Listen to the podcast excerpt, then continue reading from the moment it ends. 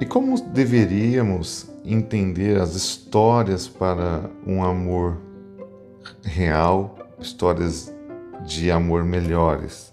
Como deveria ser esse relacionamento afinal?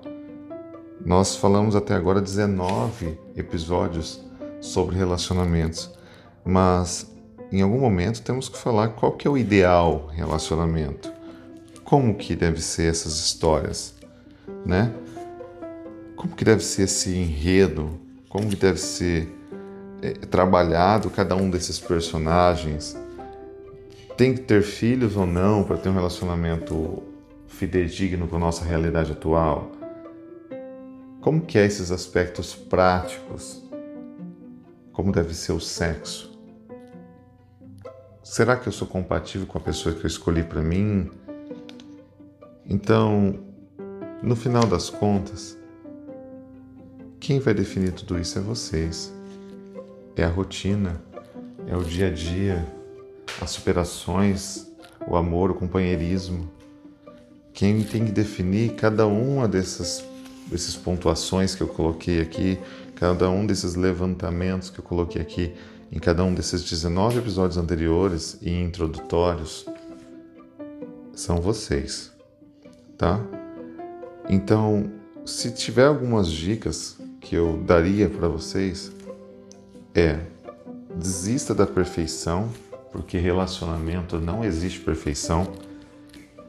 Desista de ser compreendido, porque você cria na sua mente, na sua nuvem mental, que a pessoa te conhece, você cria que a pessoa deveria saber, você cria expectativas desnecessárias e que jamais alguém vai te compreender.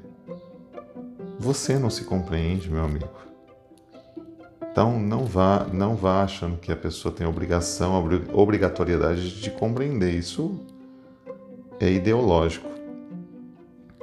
Perceba que você é doido. Perceba que você tem uma loucura interior. Perceba que é válida essa loucura. Fique feliz ao aprender e tenha calma e paciência ao ensinar. Tá? Não é uma receita de bolo, não é matemática, simplesmente é vida. É relacionamento, são duas pessoas, são seres humanos Perceba que não é compatível com o seu parceiro. Perceba que você não é compatível com ninguém, ninguém é compatível com ninguém. Se há concessões, a, a escolha de ficar junto com aquela pessoa com todos os seus defeitos e qualidades, foque nas qualidades, deixe os defeitos para lá.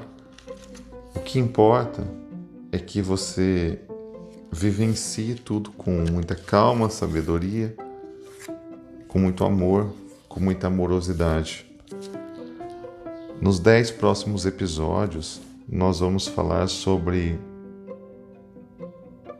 como ter um relacionamento sexualmente mais feliz. Então, esses 20 primeiros episódios eu falei de todos os problemas e dificuldades relacionais todas as possibilidades que a história dos relacionamentos nos traz, todas as possibilidades de problemáticas, dilemas e todas as possíveis assertividades dentro de um relacionamento que a história humana nos trouxe até aqui.